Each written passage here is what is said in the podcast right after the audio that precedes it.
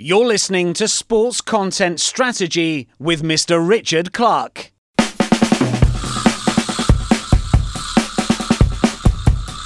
If you forget the colors, the crest, the vast majority of the value is very, very similar. So the clubs have to work really hard to come up with ideas, ways of executing with offers that will make them different from the neighbor. There is nothing that is more telling in how professional these people are than how detached from emotions they are when it comes to sponsorships. So a good CEO, it, it, will make you work really hard to explain why something is worth that investment. When you look at what the NFL does in the United States and you compare that with any football competition in Europe, it is shocking the kind of access that the NFL gives to sponsors compared to football.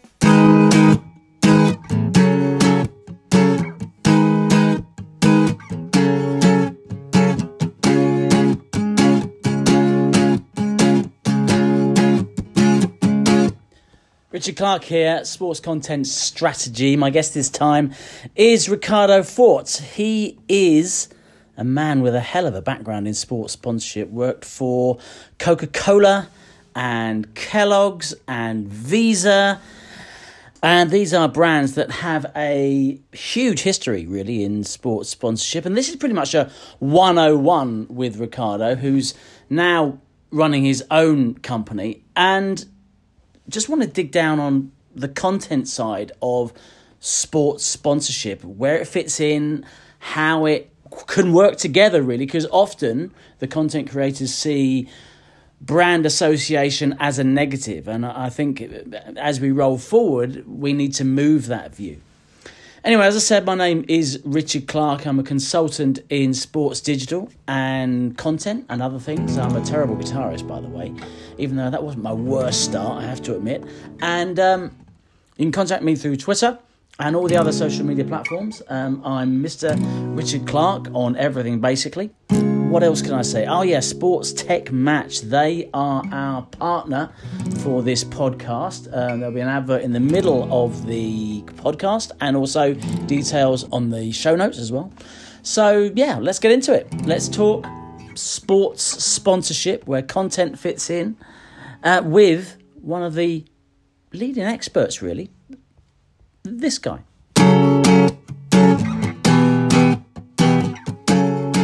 Well, my name is Ricardo Fort, and I am the uh, founder, owner, sole employee of the Sport by Fort Consulting, which is a firm that I created a year ago uh, after working for big sponsors, leading global sponsorship teams for a few companies. Um, I created my own company to help other brands, rights holders, to do what I was doing basically for just a, a couple of companies. So I, I work with sponsors, I work with rights holders, with athletes, investors to help them think about what to do in sports, do better things in sports. Thanks for speaking to me, Ricardo. Um, a quote from your blog. I like this. One of the main roles of sponsorship is the transfer of positive brand equity from the rights holder to the sponsor. It works a bit like being friends with the coolest boy or girl in school. Is it as simple as that?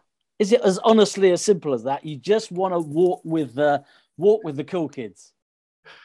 Well, that's uh, that's part of the truth, but not the entire truth.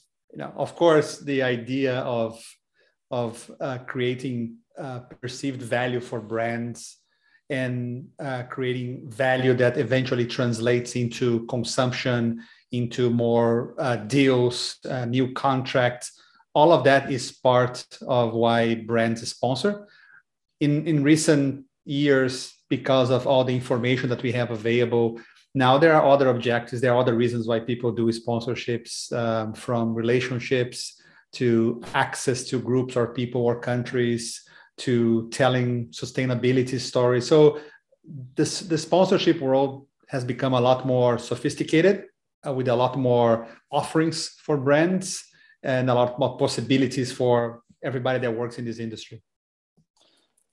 But doesn't it, in the end come to come down to they want to sell more stuff, right? They want to sell more of their product. Isn't isn't that ultimately the bottom line? Yes, you can get there via uh, different routes, but there has to be a positive financial return, right? Surely.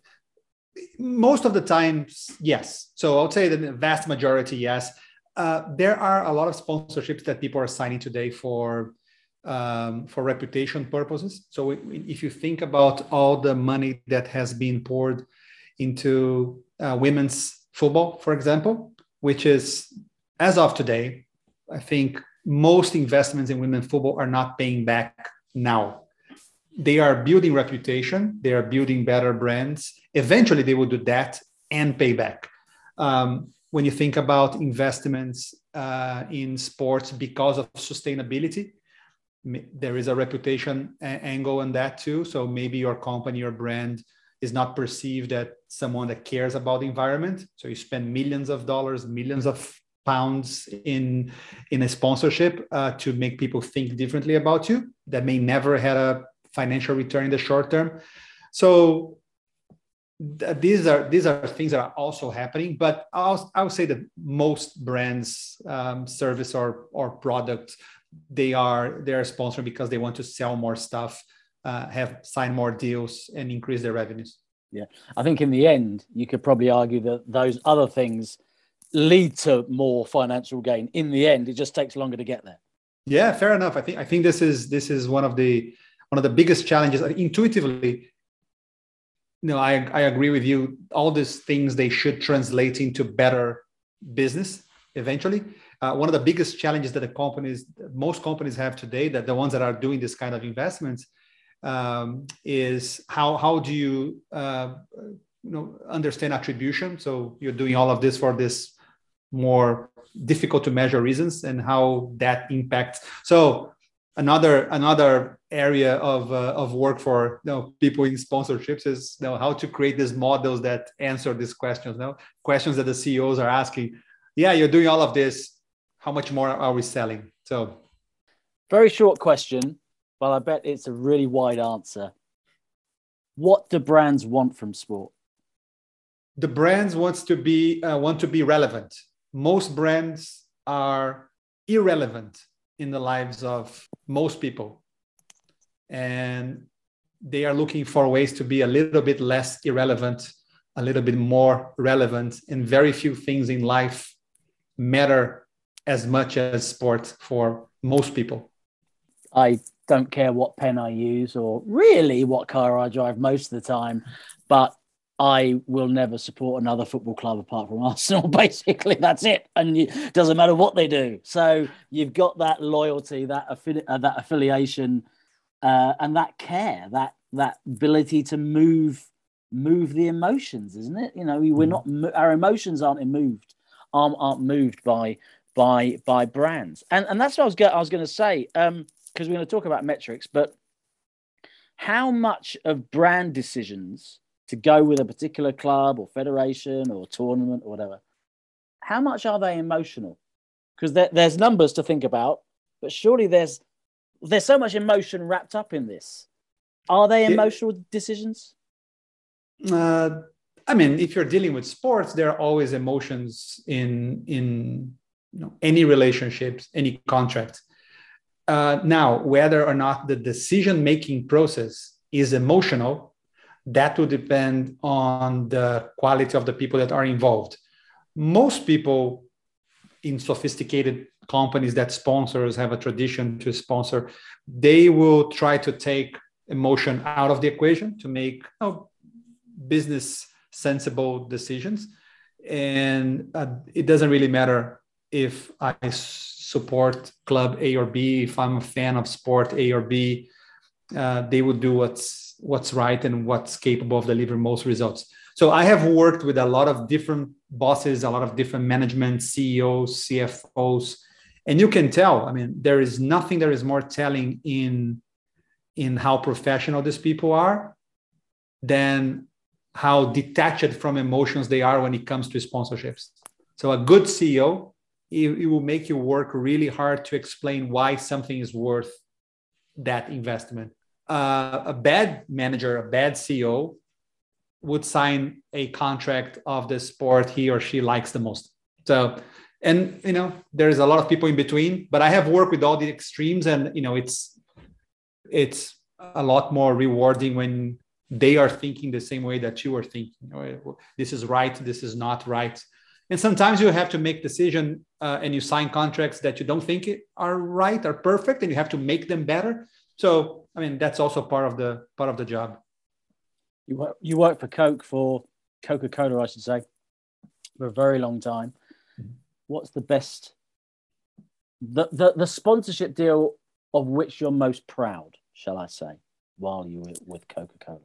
Well, when you work for a company like like Coca Cola that has been involved with sponsorships for so long, there is never a sponsorship that anyone at any point in time is fully responsible for. Even you know, I was I was responsible for the global sponsorship team. I was involved with pretty much everything that Coke was doing.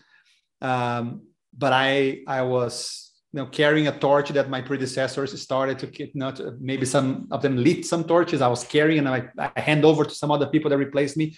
Um, there are some projects that I'm um, I have always been passionate uh, for. I mean the the FIFA, the FIFA World Cup on its own it's a it's a beast. There's so many things that Coca-Cola does to promote the event and promote the brand in the context of the event. But back in 2005, I I was the global football director. So my job was 100% football for Coca-Cola, and I I created a an event called the um, the the FIFA the Coca-Cola FIFA World Cup Trophy Tour, which is an event that has happened ever since in every FIFA World Cup since 2006. And it's a, you know, it's a great event. And the reason I like this event so much is, uh, first of all, it is uh, unique. Uh, it's exclusive to Coke. No, no other brand can do it the way Coke does. It is global. It travels the world every four years and visits dozens of countries, 50, 60, 70 countries. Uh, it is personal because it it engages with people one-on-one and every person for you know three months you know hundreds of thousands of, of fans take photos with the Rio trophy the Rio FIFA trophy. But it also helps the company to do other things that most sponsorships cannot do. So it helps the company to engage with ngos it helps the companies to engage with the government it helps the companies engage with media uh, with the employees. So the number of of touch points that the event created over the years allows the company to uh, find solutions to a lot of business challenges that it has every day. So the president of a country may not be interested to meet with the president of Coca-Cola in that country, but when the trophy comes and Coca-Cola offers to the government to take the, the trophy to the palace, to the you know, official residency of the prime minister of the or the king, they open the doors and that creates engagement. So there's a lot of benefit. So i like this event in particular and this is one of my favorites because it's so broad. You know it, it has been done consistently for so many years um, and it's part of the of the fifa sponsorship. So was that an easy sell then? Was that an easy, easy no it was because- it was very hard. The first one that we executed in 2006 i remember i was calling country managers.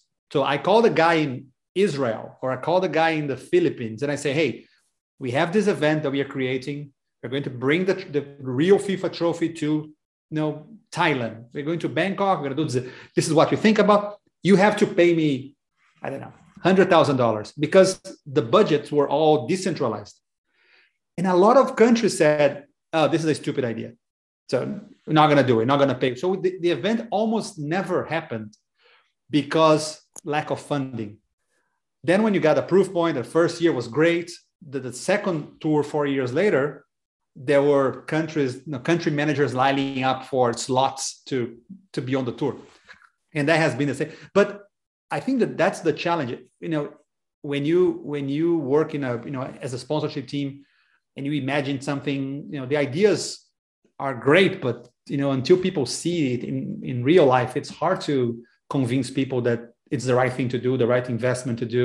And there's always the you know the push and pull of local budgets, global budgets stuff. But it, it, I don't think there's any event that have ever done any sponsorship that has been easy.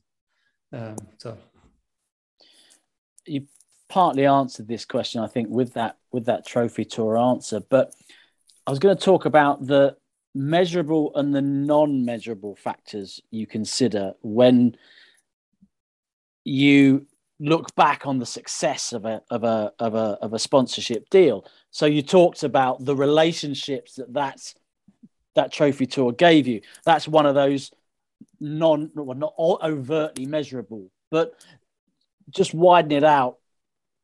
What's non-measurable that's an important factor? So um, all the things that are not easily, I think everything is measurable. Yeah. Okay. There are some things which are harder to measure. So relationships are very hard to measure. Yeah. But they're not impossible to measure. So you know the access the access to the prime minister of a country to have a five minute conversation may lead to something that is measurable over time so you just you just need to be disciplined to track over the years all this uh, feels like untangible benefits uh, that you find a benefit and you'll be able to quantify them.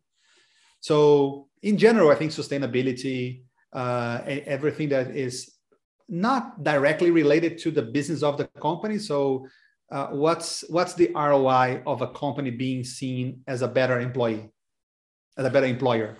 Um, what is the cost of a company being seen as a company that supports uh, uh, women or a company that supports minorities in general. So I mean, there's a there's a lot of value that can be translated. So I, I have done you know works and and and developed models where you can say um, if you engage if you increase the engagement level of the employees by 1% 2% that translates into x you know, fewer employees leaving the company uh, that's the cost of hiring and then you can go back and say well okay that, that campaign had an impact with employees that saved the company, you know, $10 million worth of headhunting, search, training, all of that. So there's a lot of people that are, there are things which are, are harder to, to measure. Um, so having said that, because they are so hard to measure, a lot of uh, companies assume they're not measurable and they just forget it. Uh, and you have to be, I think, equally disciplined with them, with these kind of things, and the ones that are uh, uh, apparently easier to to measure.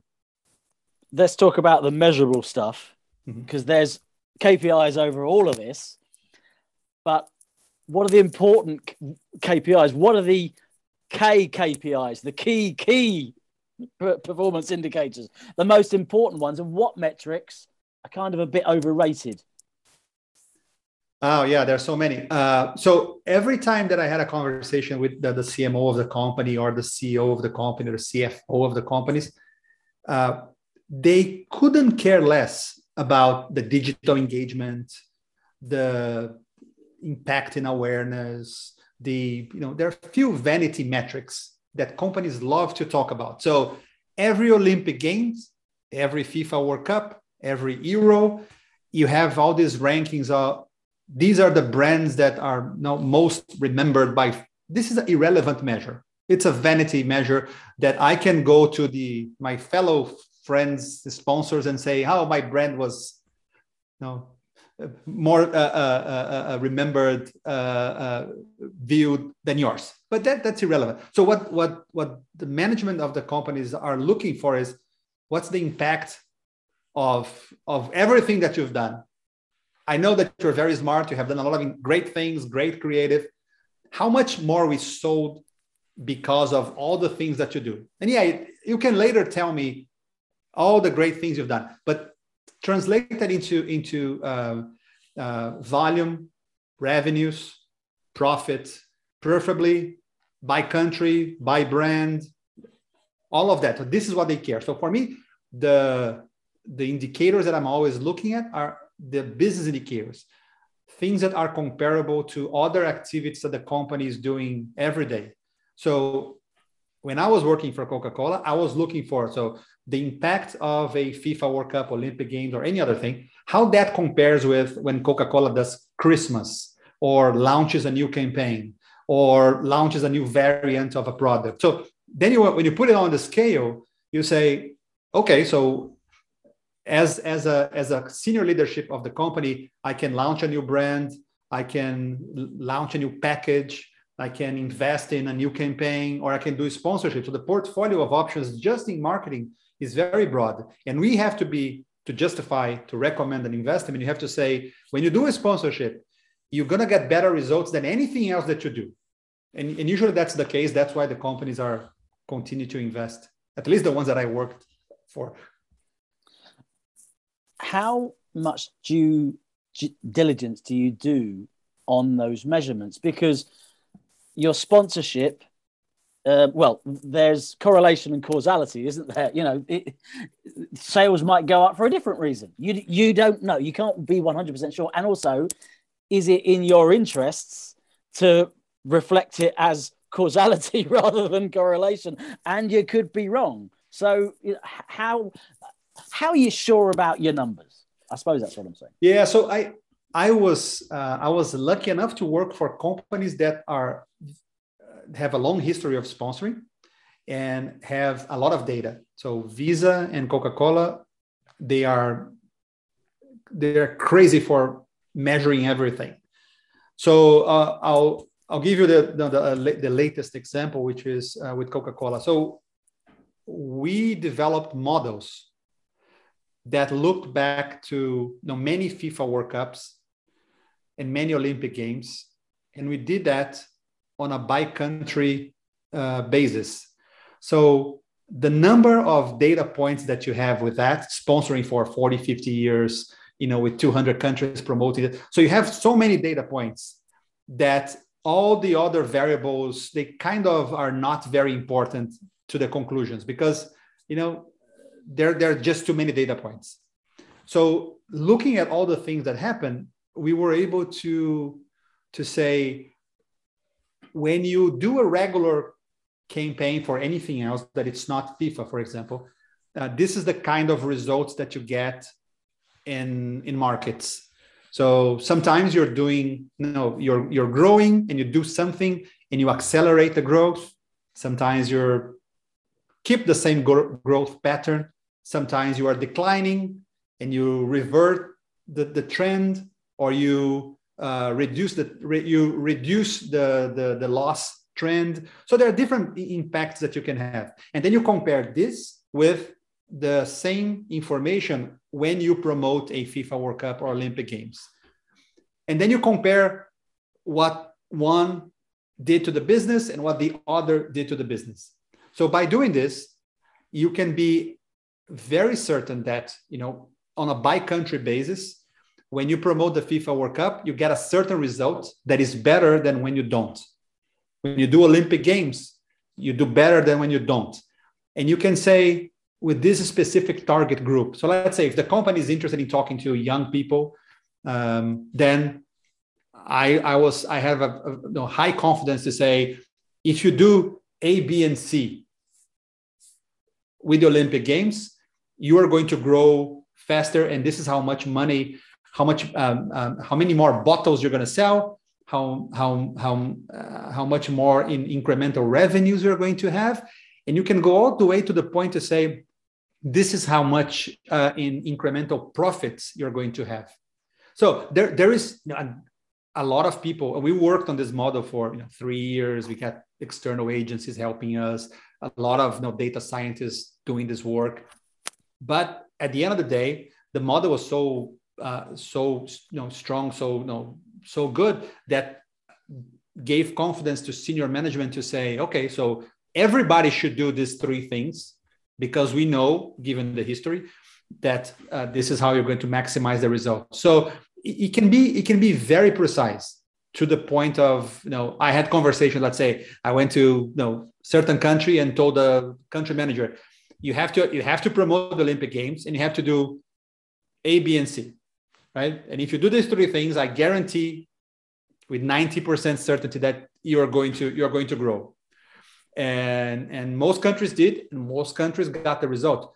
But it's it's not easy to get to this point. One, so Coca-Cola gave me the chance to do the to develop the model because they believed that there was a necessary information. They had the resources, they had the data, they had so what I did at Coke with that is not um, I would say is not uh, uh, replicable in every company, every brand, every campaign, every sponsorship. Um, it worked for that situation. So if you're if you're telling me no, I I sponsor uh, Arsenal for six months, what's the ROI? You know, it's possible, but it's a, you have to rethink how you how you get to the numbers. The digital transformation of the sports industry continues to accelerate. We've seen technology play a huge role both on and off the field to drive new business models and help us reimagine how sport is played and officiated. As the number of technology vendors in the market increases exponentially, Sports Tech Match saves rights owners time wasted speaking to the wrong vendors. The platform enables federations, leagues, clubs, and other sports organisations to quickly and confidently identify and connect with the right solutions. Sports organisations at all levels can use Sports Tech Match's unique and anonymous request for information service to create and submit their requirements to a growing community of trusted vendors. Go to sportstechmatch.com for more.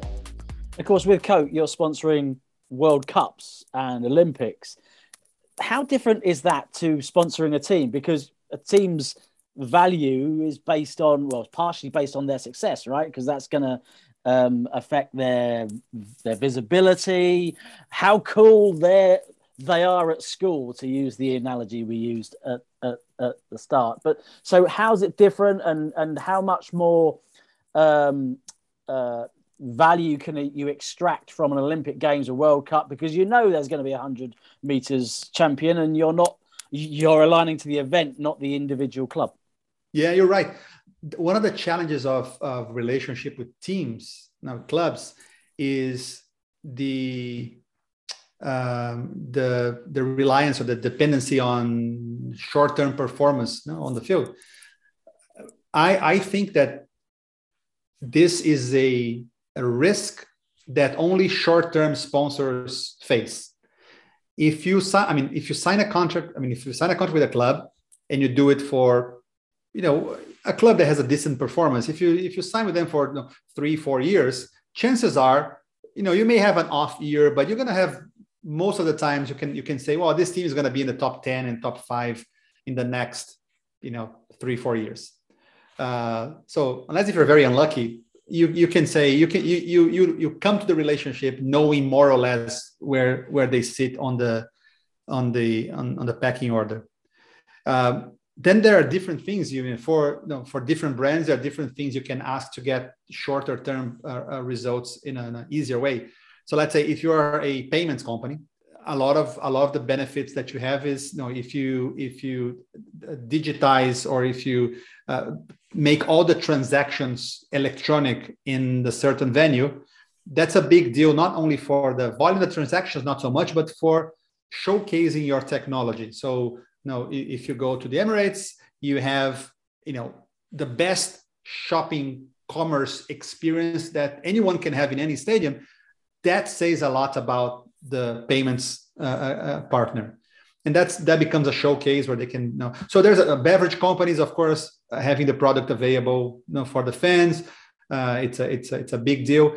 But today there are so many contracts that are signed because of, of access to content. For example that if the club in this case has the capabilities of developing content for the, the partners then it's a it's a lot of value. Even if they're not doing great you still have consumption of the content you still have the fan base you still have and there are things you can do with access to content. So i guess it, it, there are things you can do to reduce the risk of a sponsorship to remove the performance to the extent that is possible from this equation uh, and still have a great partnership uh, with clubs of you know at any level. Yeah it's interesting you say that because during my time at arsenal obviously I was in, in charge of social media, well, all editorial, but when Arsenal went onto social media, the pull was create the big audience and the uh, partners would want to post their content within our feed, which is not something we wanted because it wasn't content that the fans wanted and it would affect our, our visibility, it would hit the algorithm, blah, blah, blah. And it moved to the case of, okay, well, that the brands need to, to create better content, they would do that by having access to our players on a sort of Thursday morning, a club day thing, and players would be sliced off in 15 minute chunks or 30 minute chunks for them to make their own content with, which was useful for us because it meant that we weren't having to put an advert up for a, a bank which wasn't particularly relevant to our fans.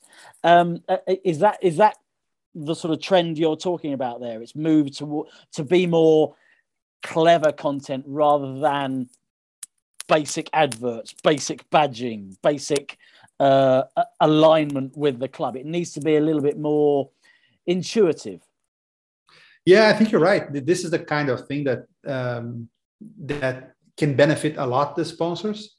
Um, if the if the club is capable, you know, has the resources and you know to to to set it up as you, you know as you did that that's very beneficial because you know the brands don't want to have you know bad content. It looks bad for them uh, certainly looks bad for the club um, but a lot of marketers they just don't know how to do it. I mean it's it's so hard to be authentic when you talk about sports uh, because fans don't care about they don't want to see noise. They want they don't hear the noise of sponsors. They want to you know just focus on on on the club or the players. So if clubs that can help sponsors be more authentic do a better job regardless of where the post is, is happening if it's in the club feed or the brand feed if it's you know, on youtube or google whatever it is you know i think everybody wins and the and the and the club is playing a, a better role as a, as a partner to the brands than than the others that are not capable of doing this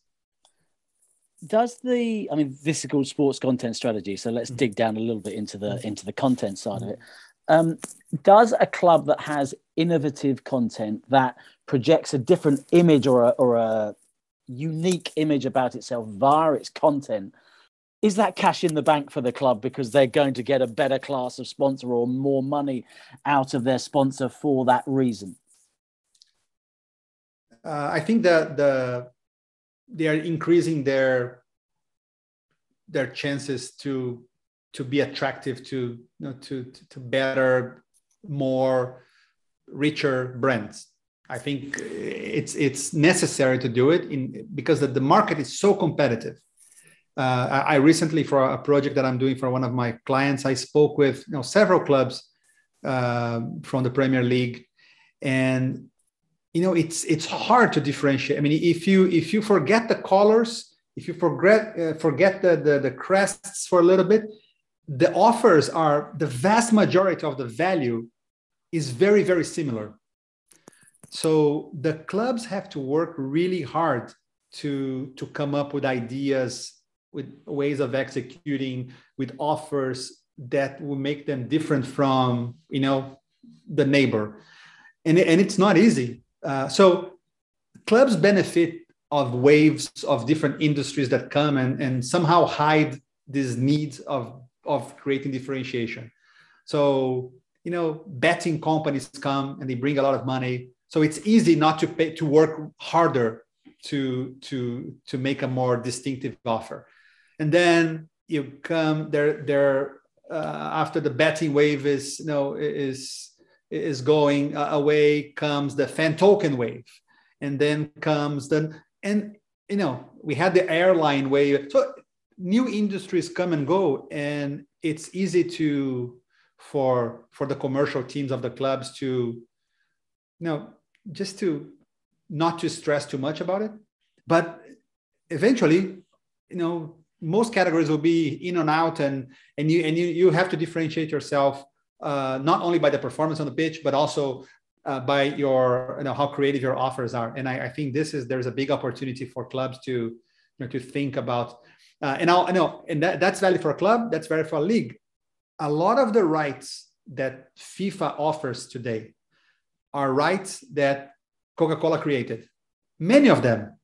Coca-Cola is a marketing company. FIFA isn't. So Coca-Cola, we will come to FIFA and say, hey, um, can we put a, a boy or girl carrying the coin for the referee to you know to the coin toss before well no you know how are going to do a kid on the field and okay let's do it and then you do it once everybody likes it and then it becomes Uh, can we put six kids carrying a flag of the company on the pitch? Oh, that's super complicated. We don't have a place for the kids to be before the match. Okay, we do it. And then it becomes a standard. Uh, and over time, I'm not saying Coke is the only one that has done this, but a lot of the things comes from the come from the sponsors because the clubs, I mean, they are compared to the sponsors, they are usually understaffed. They are under a short-term pressure from you know, revenues and the commercial side, which is huge. So it's hard to dedicate resources just to be creative. So um, if the clubs are not capable of doing this, they have to be open for this conversation so that uh, and, and just try to be uh, uh, open for implementation you know and just i'm sorry to extend this too much but when you look at what the nfl does in the united states and you compare that with any football competition in europe it is shocking the kind of access that the nfl gives to sponsors compared to football. I mean working for visa Visa is one of the longest sponsors of the NFL. At the Super Bowl, we were bringing so many people to the field of play before the game starts. I mean, the access was so. I mean, so the NFL is great because the NFL has this mentality of we are a commercial organization that is based in sports. So they their filter to make decisions is is this commercially beneficial for the organization? Yes. So let's find a way of doing this. In football, with rare exceptions, the sponsors are a, an annoyance, a distraction. So why am I going to open the gates for the sponsors to bring people here? I mean, we have a match to run. So, and I guess that's a big distinction that uh, makes uh, harder for some brands to be involved with, with football than it should be. Is that in part because NFL, well, A, it's American, so it's a different ethos in terms of sales. But is it because NFL developed or had its growth spurt during a time of television? Football was more established before television took hold, and television was the major vehicle through which um, advertising uh, gained its value. And therefore, you can make the rules up earlier before the sort of norms and customs were established? Um, I, I, there might be other reasons. I, I, I don't know if this is if this is one of them, but the NFL has been around forever. I mean, and I, I think the mentality of American sports is different than the mentality of football. Yeah, yeah. And and and, and that has a lot to do, of course, with the mentality of you know how Americans see life and you know, how they see business. So in the in the United States, every sports, no, all the big leagues, they are a business anchored in sports. They're not a sport that happens to generate big revenues. When Atlanta United won the MLS you know, league a couple of years ago, um, the owner of the club gets the trophy. And that's the same for the NFL, that's the same for the NHL. A, it's not a captain. Can you imagine what would happen if the owner of a Premier League club walked into the pitch to get the trophy after the winning the Premier League? It would be, I mean, there would be revolts in the streets because that's a, a, a, a undesired uh, involvement with the sport. Here, no. So here they do it because no, that's a business. The owner of the business should have the benefit of receiving the trophy because he put his money. He, so the mentality is very different, and because the mentality is different, eh, mo- most of the leagues, but the NFL in particular, they are they are outstanding in how they they treat sponsors, how they create opportunities for sponsors, how they so because they they want to maximize you know the longevity of the, the relationships the value of the relationships the how much they, they get for the relationship. So, and so with that uh, that with this kind of lenses their decisions are very different from the decisions of this is a you know you know 100 and something years old game that has you know all this you know fewer few rules and we have to be you know, respectful of all of that. So it's very i think it's night and day, and you know, football isn't isn't doing things wrong because it's the biggest sport in the world. But you know, there are a lot of things that football can learn from the American way of of, of managing sports. I completely agree. I mean, I went, when I went to work in Colorado, and I'd come from Arsenal, and it was case of well, be be have a handle on history, tradition, class, the way of doing things the right way, and don't over commercialize. And I went to America, and I was a little bit more subtle than than they would have perhaps liked because you could put badges everywhere. But what I will say on the Arsenal side, and this will apply to other Premier League clubs, that was policed by the fans to a certain extent, to a great extent. If we did the wrong thing, it would be the fans coming onto social media or the website saying this is not us. This is not so it's it's not just the game. It is the culture and the fans are very hot on it. So there is that side of it. It's not just football stuck in the mud. It's the the the fans view of the game is such and such. And yeah no i i agree with you. I agree with you. And the other thing richard is when we speak about english football and i think you're more capable than, than talking about this than I will ever be. We think about the big clubs now. Think about the Arsenals, the Cities, the United, you know, Chelsea's of the world. Uh, you didn't mention the, Tot- you didn't mention Tottenham, which is good. So go on, that, that's good. I, I, I got the briefing that you sent me before this talk, so I know that I cannot speak about Tottenham. I, am I'm, um, I'm upset you even said the word. Actually, I said it, which I shouldn't have done. But anyway, I, I interrupted you. Go on. so, but but uh, I think that the, the the culture of football in the UK or in many places in Europe, the connection of clubs of all sizes with the community is is different as well than you know, here. You know, franchises they move states, they move to another city if things are not working out for them. I mean, that's just an absurd concept in English football in you know in, in most most European countries football. So that leads to a connection and uh, an attachment and maybe uh, uh, an expectation from fans to clubs in the UK or in Europe that is different from more of the commercial side here. That is more, you know, if it's making money, if the, the franchise is making more money, you know, that's that's okay. I'm not sure if you read this story. I'm sure you will have done. Um, Spotify's deal with Barcelona. The story was, the suggestion was, Spotify either wanted a reduction or weren't prepared to pay as much, or the value was went down for whatever. For, well, the the reason was Barcelona didn't have enough data on their fans. That was what the story was. Did that story resonate with you? Is that is that something that you see sponsors wanting more and more that direct connection, access to the fan base that these clubs can have, which is obviously huge because they're the cool kid in school, right? Uh, I think some some sponsors. Well, first of all, I think all sponsors will say yes. We want more data. We want all the data you can give me. Uh, I think very few know what to do with it, and depending on the category of products or services, the data may be worthless. I, you know, for consumer goods in general, that most of them they have a, a, route to market that they sell to a distributor that sells to us to a retailer that sells to a you know consumer or to a small shop that sells to the consumers.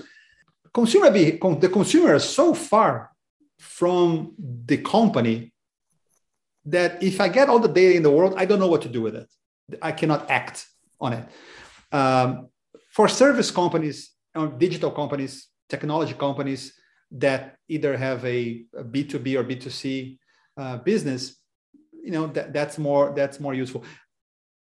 A company, and I this is a you know almost irresponsible because I have no knowledge of you know what Spotify wanted, what Barcelona sold, but I'll be surprised if a company like Spotify that has so much access to data because of their core business would sign a deal paying more or less because of data availability.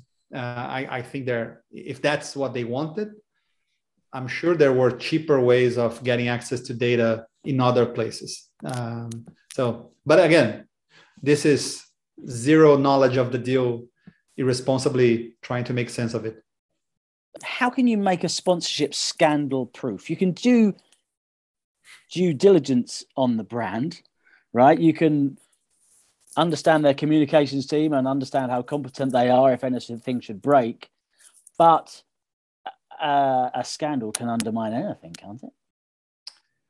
Yeah, I don't think there's such a thing as a um, crisis-proof, scandal-proof sponsorship for both sides. Um, I think that the sponsors they do a better job. Well, most sponsors, not the good sponsors, they do a better job in trying to do their homework before signing a sponsorship than the rights holders, the club, the league uh, do. So you see a lot of sponsorship deals that's like, I cannot believe the club signed it with this company that everybody knows comes from a tax haven, has, you know, they did zero due diligence to sign this contract. And but what, what sponsors would do, and, and that was uh, a, a discipline that I I try to enforce over the years in my, in my in my work was you know getting an external uh, reputable uh, organization that would do background checks for everything um, when it comes to athletes uh, or footballers we would talk to the extent it was possible uh, with you know, friends and leagues and federations and friends and family now, sometimes we sign, you you sign an, a young athlete. Now he or she is now 16, 17. You have to talk to the family. You have to meet the parents. So you have to do you know, uh, background checks. Uh, you're going to sign a deal with the, with the league. You have to do the background check of the league, of the CEO of the league, of the president of the league, uh, sometimes the commercial director of the league. Uh, and and this is always open. This is all open up. I, I will go to the to the to the partner and say, hey, we are interested in doing this. We, we are going to run background check on you, right? We're going to run background check on your CFO or your, and if you want to do the same on us, go for it. And I have, I have uh, canceled deals because of that. I have changed deals because of that. I have you know changed contracts mostly because of that. So sometimes you have to build things in your contract that protect you against things that you have found doing a background check. Um, there, there, there was a, oh, he's a, now he's retired, but one of the biggest athletes that we have ever seen in history, right? Uh, long association with the company, uh, did something wrong. When we renew his contract, we said, okay, if you do it again, we are going to terminate your contract without, you know, you know any compensation did it again. You know, it took one phone call to terminate a contract. In a normal day, that would have that could have cost the company a lot of money, but because we had a conversation before with background checks and everything else, we we were able to to make the right decision for the company and terminate the contract with without paying them. But even when you do all of that, bad things can still happen, and you you have to be uh, prepared. You have to have a structure. You have to have a process in place to handle that. So crisis management uh, teams set up, routines set up, communication uh, uh, uh you know, trees set up way ahead of time because no bad things will happen. On the other side of that, you've se- we've seen increasingly, should there be a scandal, an issue, you've seen fans contact sponsors because they know that's uh, an Achilles heel for a club. They get on via Twitter. Hey, blah blah brand. Do you know the club you're associated with doing this, or up to whatever activity? How influential is that? I mean, I suppose it, it all depends, but that sort of fan power is that is that increasingly something that they'll listen to because the fan power then becomes a media story and it just grows and grows and grows, right? Yeah, no, and and and, and brands uh, they listen. You know, if this is this is another another contact point, another source of information. If these are things that the brands need to know, they welcome this kind of uh, of comments. And uh, now, how much they can do to change some situations? You know, there are some that that brands have influence, some that they don't. Um, when you when you start asking the question, I thought you were going to another direction, which is something that is also uh, uh, interesting, is the expectations that the world, the press, the fans, um, analysts, you know, investors in general, they have off sponsors influencing sporting decisions. I was going to ask that actually about yeah. yeah I was going to go to that one because you know answer the first one, but then I'm going to ask you about you know sponsorship in the European Super League. Uh, was that an issue? But that's the first. That's the second part. Get back to the first part, and then we'll do. yeah. So. Uh, uh, uh brands are paying attention. I think this is what matters. So if if uh, if fans are you know have complaints uh, about the clubs and to the, the brands will pay attention, and I think they can act to you know to to influence. Um, but sponsors influence, you know, particularly in football, they are some somehow limited because most clubs, most leagues source the majority of their revenues from TV. So the idea that a brand will have a big impact in a decision of a club, uh, I, I, I would lower the expectations because this is, with very few exceptions, I think this is unlikely to happen.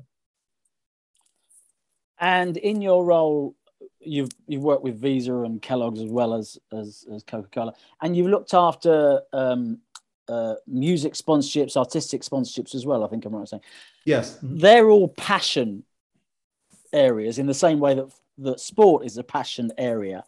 How much crossover is there between the passion areas, or is sport kind of really on its own?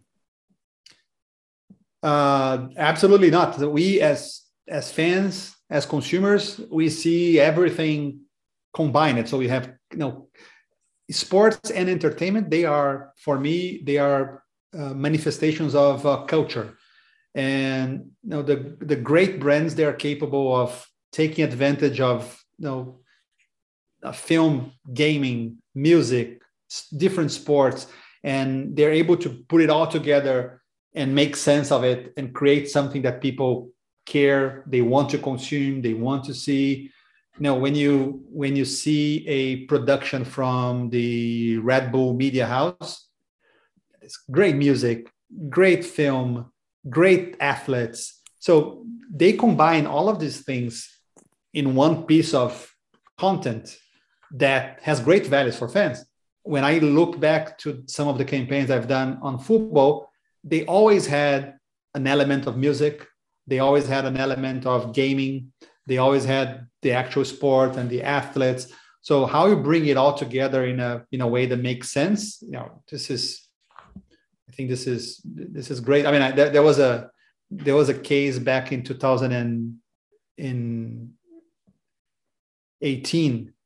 So when when FIFA launched the career FIFA the EA Electronic Arts FIFA game launched their career mode where players were managing the career of uh, this this player Alex Hunter. Yeah. Uh, Coke created an, an, an ad in the game where the brand was sponsoring the athlete in the game and the brand the athlete was filming a commercial very famous commercial that coke had in the 70s uh, in the game so that was the story and i had to explain this to a cmo that wasn't very fluent in gaming so i said well we are sponsoring this player Who's this player? Well, this player doesn't exist. He's a virtual player. So what does he do? So no, he plays football in the video game, but he's not real. And we are signing a contract with him in the game for him to shoot that commercial. So you know, it's a great combination of sports and gaming and you know, and, and FIFA and all of these things, but they are not natural. You have to work twice as hard internally to make them make sense and you know to convince people that that is actually a good thing to do you mentioned gaming. Um, now, the gaming industry is bigger than the music and film industry combined, right? Um, but there's the esports side of it. So, ha- have you seen esports go down the same path as sports? Are they on the same track? Because there's people that suggest the the term sports within esports is can be a little bit misleading, and and people treat them the same way when they shouldn't be treated the same way. Yeah, I mean the, the discussion of you know whether or not gaming, competitive gaming, is a sport.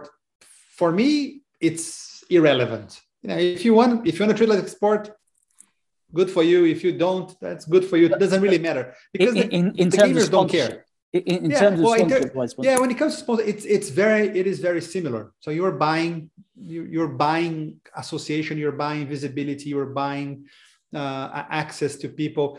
I guess the, the, the biggest for me the biggest challenge when it comes to sponsorship in gaming is a lack of understanding of what the brands are looking for. There is an incredible, you know, FOMO of my brand has to be in gaming because everybody's in gaming, everybody, we have to do something, which honestly, I think it's silly. If you want, if you know what you want, gaming can be a great solution and can be an awful solution. It really depends. So, but most brands are not asking the, the right questions, I think. So for a brand uh, no, I'll give you a concrete example of Coca-Cola, right? So uh, the, the, the playing game occasion is a very important occasion of beverage consumption. So as an occasion, also as a consumption occasion, gaming makes sense. So if you are marketing to, to gamers, you know, they are going to drink a lot of stuff, caffeinated stuff. They will drink Coca-Cola when they are playing, right? So uh, just from a, from a media standpoint, it justifies your placing ads being integrated in gaming, etc. During this occasion, because people are watching, they're watching Twitch and they are seeing a commercial and they see the influencers drinking, and that all makes sense. So for that specific need, that solution in gaming makes sense. Now, uh, a brand a brand that is well recognized does it need to be to build awareness in gaming? I, I don't think so. A brand that is uh, targeted, you know, a certain demographic or a certain region, do they need to be present in games? Not necessarily. So I guess that the challenging gaming uh, sponsorships can work exactly the same way. As long as you know what you want, you can you you get the rights, the the assets that are that you need to to do whatever you need for your business. Last question: If you're advising a relatively new, a rookie sponsorship manager at a at a football club, a lower league football club in England, say, rookie just in. What are the fundamentals that they have to get right? The, the things that apply right up and down, but the basic things they have to do to get value for their team um, from sponsorship and looking on the other side of that as well the sponsorship manager what they're looking for, for, for from a club. I think understanding uh, developing the ability to understand what the business of the sponsor is looking for even if the sponsor is not capable to be precise with that i think is the is the fundamental um, skill of a good rights holder. So you know, go read the annual reports of the company, see how they speak, see what they're trying to do, the direction they're trying to take their business, see how what they are saying they need to do and the threats to our business can be uh, uh, accelerated or or mitigated by things that you can offer. So um, if your club has a great fan base in South Africa. And the CEO of the company is saying that South Africa is a strategic market for the company. Think about how to offer a solution for South Africa. Uh, so if if the if if if the brand is saying that the challenges are this kind of industries, how can you mitigate the impact of that industry? So understanding the uh, the, the the sponsor's business is a is a big deal. It's not an easy task because you are dealing with you know 10 15 different uh, companies from different segments. But I think this is important to have a, a good relationship with a, with a, with a sponsor. I guess the, the other one is uh, deliver on your promise. And it's super simple, but if you're saying you're going to get the players there at certain time, you know, do it. Uh, if you're saying that you know the, the seats are going to be available, you know the box will be available at that time, you know, just make it make it happen. So it, it's a uh, the ops side of the business is very very important and most people take it for granted everybody wants to think about the big contracts and the negotiation and the strategy but uh, the operational part of, uh, of, of the work of a rights holder is you know can can make or break a relationship a lasting relationship with um, uh, with, with, sponsors Um, and I guess the, the last one is just uh, communication. Just you know, be proactive. You know, be you know, frequently talking, reaching out, uh, engaging with with the partners. Uh, I'll, I'll, give you. you know, I, I, work with a lot of different rights holders in you know endless football clubs, leagues. So I'll give you one example that you know I, I had the chance to work. Uh, I worked a lot with McLaren in the last few years. McLaren is they have I don't know 40 sponsors. uh, the, the, the kind of uh, uh, uh, follow up and, and and communication that they have, updates that they offer to their sponsors. I have I've never seen anything like that. You know, every week no, their CEO or their you know, commercial you know, revenue officer or their uh, CMO will record messages and send it to you. They sign a new sponsor, they will inform you before they make it public. And, and, and this is a habit that a sponsor can develop. And that gives a lot of comfort and, and, and, uh, and prepares the, the, the, sponsor to, you know, to talk about the relationship with anyone in the company, in the market, because they know, they feel like they know what's going on. Um, most most rights holders just you know just expect partners to find out what's going on in the press right? So that that's that's not great. So uh, uh, communication be proactive. Operations be diligent and uh, understanding uh, do your homework to understand the partner. Ricardo fort thank you very much. Pleasure talking to you richard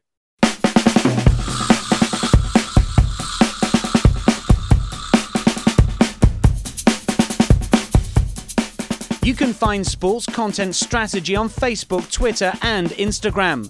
Go to sportscontentstrategy.com for more information and to sign up to the newsletter. Richard is at Mr. Richard Clark on all social media. Read his blog at mrrichardclark.com.